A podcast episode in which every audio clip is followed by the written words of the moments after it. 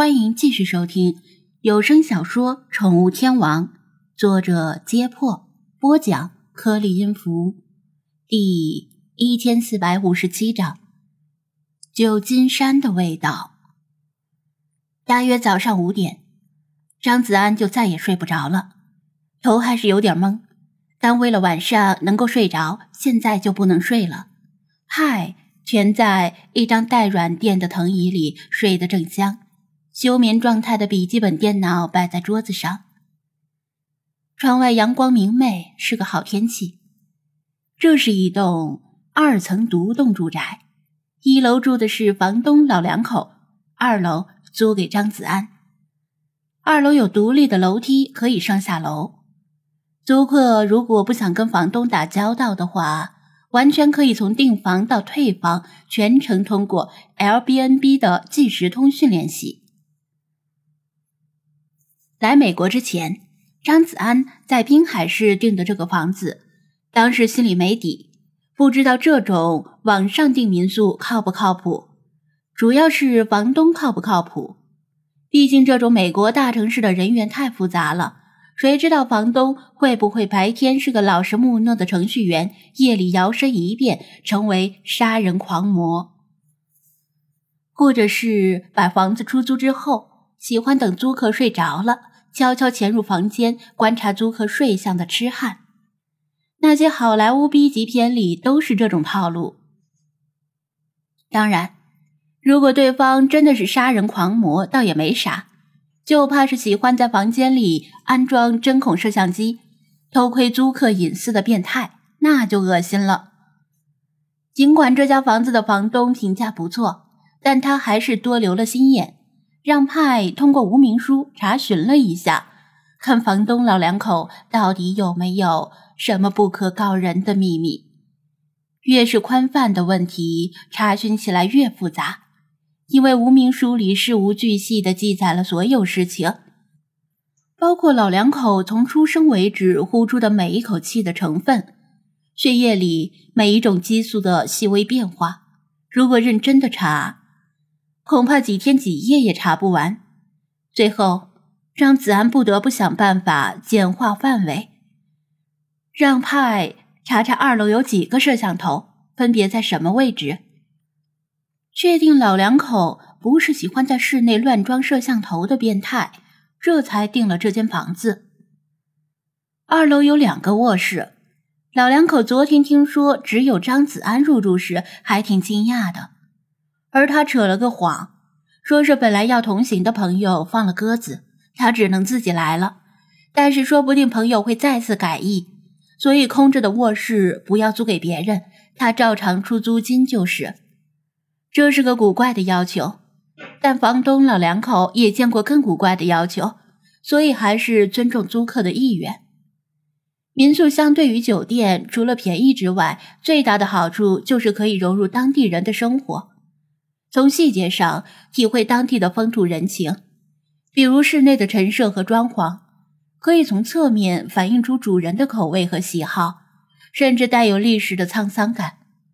不像酒店那样，室内是制式化的陈设，走出房间又是千篇一律的走廊。此外，你可以选择跟房东保持距离，一切通过 Airbnb 沟通，也可以选择跟房东打成一片。交朋友的同时，也可以获得额外的好处，比如免费的指路，甚至是旅游景点的接送服务。当然，是在房东本身乐于交际的前提下。旧金山是一座山城，这间民宿坐落于一块微微隆起的高地上，视野相当不错。二楼卧室外面是宽敞的阳台，围着铁艺栏杆，还有摇椅和小桌子可以闲坐品茗。张子安推开阳台门，晨曦中的旧金山映入眼帘，清冷的空气一股脑的涌入室内。怪不得旧金山可以成为避暑胜地，这温度说是深秋都没问题。时间太早，大街上冷冷清清，极少的几辆车匆匆驶过，偶尔有一两个晨跑者迈着矫健的步伐沿着街道前进，空气清冷。但谈不上清新，张子安回到室内，对准空位置，把精灵们释放出来，然后去厕所里把理查德拎出来。这是什么味道？菲马斯皱眉问道。其他嗅觉灵敏的精灵也闻到了，然后目光同时转向理查德的屁股。呀，你们这么盯着本大爷的屁股，让本大爷怪不好意思的。理查德嘴里这么说，其实一点儿也没有不好意思的感觉。精灵们闻到的气味是浓浓的屎臭味儿。这时，张子安就很庆幸人类的鼻子没那么灵敏。呸呸呸！你个臭男人，竟然敢随地大小便！雪狮子掩着鼻子骂道：“精灵们都闻出来了，这不是来自于鸟屎的味道。”也不是遛狗者在大街上遗留的狗屎，而是如假包换的人屎的味道。若不是阳台斜下方有间民居的窗户上挂着星条旗，他们几乎以为再次来到了埃及。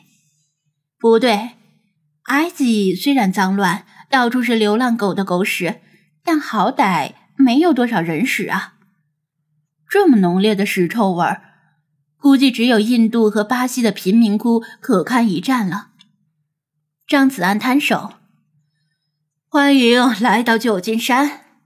没错，旧金山市区就是一座到处弥漫着屎臭味的城市。从二零一八年一月至八月，旧金山平均每天有六十五通热线电话向市政府报告，他们的大街小巷里发现了成堆的粪便。”来自于人的，其中以旧金山东北部市区最为密集。粪便不仅是恶心，关键是还可能带来更严重的危害，比如轮状病毒。当街头的粪便干燥后，被风一吹，粪便颗粒随风飘扬，如果被人吸入，就可能感染轮状病毒。